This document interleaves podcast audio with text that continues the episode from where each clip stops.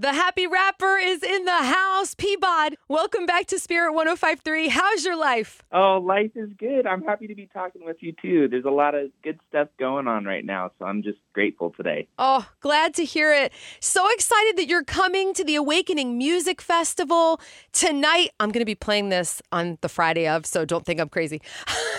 Peabod's like, That's perfect. I'm going where tonight? Uh, so excited that you're coming to the Awakening Music Festival tonight. We can't wait to see ya. Are you going to be jumping on the bouncy houses they've got? Oh my gosh, I didn't even know there were bouncy houses, but I that is definitely right up my alley. So I'm gonna have to get out there, maybe cut the line. You know, you got to let the inner child come out and play every once in a while. exactly. Oh. Amen. Well, congratulations on your new song. Are you going to be singing it at Accesso ShoWare Arena? Yeah, it's so crazy the timing because the song actually comes out today. So I will be performing it for the first time for everyone at the festival. Whoa. Okay, what's the story behind this awesome new song? Well, I feel like it's really easy when you walk through a hard season to get in a headspace where you're going, oh man, is the next season I step to just going to be more of the same? Like, is it just going to be difficult from here on out? And in those times, I can find myself going, I'm just going to focus on remembering good things that have already happened instead of trusting the Lord who can redeem anything and leaning into him and going, you know what, God, I, I believe that you can provide good things in the future and I have a reason to be hopeful in Jesus. And so my new song, Better Than Nostalgia, is kind of about that struggle that we find ourselves in sometimes where we've gone through something hard and that's valid and just remembering that at the end of the day we have to give it back to Jesus if we're going to walk forward in hope and in faith. And so it's kind of about that tension. A hundred percent. You know, I was just listening to the Waymaker this morning to Michael W. Smith Mhm. sing, and I'm like, oh, don't we just want to know the way all the time? And Mhm. yet it's God's idea that He wants us to know the Waymaker along the way. And I Mhm. thought it was really interesting. You were posting on Instagram about how you and your wife have been building trust muscles. So take Mhm. us through that process. What is God doing in your lives right now? Oh my goodness, yeah. I feel like there are times in our lives when we feel like the Lord calls us to step out in faith, quote unquote, as we say.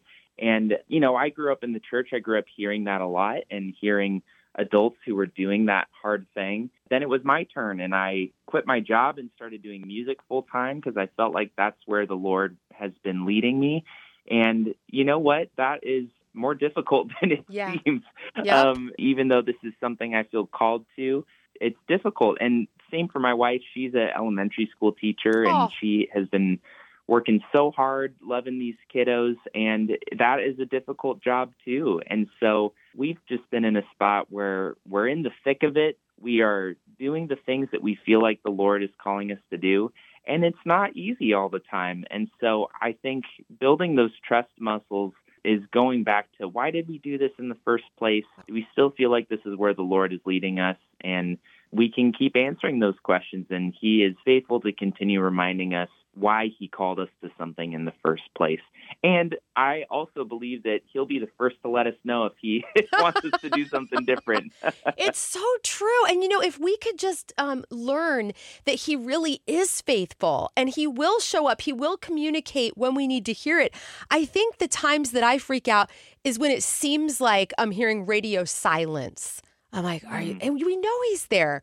Like, come on, Peabody, we know he's there. We've Yeah. he has proven himself over and over, like the old hymn says. But sometimes we Mhm. panic and we're like, hey God, hey God, can you uh, can you give us a signal? You know? yes. Oh my gosh. Yes. I feel that way all the time.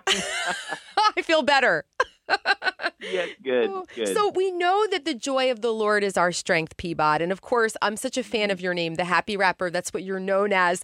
So how are you cultivating joy during this season in your life right now? Yeah, that's a really good question, Erica. I think that one of the things that is really, really cool about the God we serve is he gives us so many gifts. And, you know, there's that verse that talks about every good and perfect thing comes from the Father of heavenly lights. Yes. And I, I'm probably paraphrasing that, but I think it's good to remember, even in seasons that are hard, like, what do we have to be joyful about? And that can be something as small as, like, a little pick me up that reminds you that there is goodness and sweetness in the world. And it can be something bigger like leaning into your friends and your church family and letting them know what's going on. And not only does that lighten the load if you're going through something hard, but it also brings that joy of real connection with the body of Christ and with real people. And so that's what I keep trying to come back to is reconnecting with my people, with my wife, um, and then doing the things that are good things that are gifts from God, like playing music and singing and, and bouncy houses. You know, amen for bouncy houses. They're going to be at the Awakening Music Festival tonight. I love it. Um, Peabod, do you mind if I throw you a curveball here about your mom? Let's do it. Okay. So we're doing a contest right now on the radio station where you, we're inviting you to spill the tea about your mom. And people in the Spirit 1053 fam, they could win a Target gift card for their mom or a high tea experience. So would you spill the tea and tell us something awesome that you love about your mom? Because I know she's your biggest fan.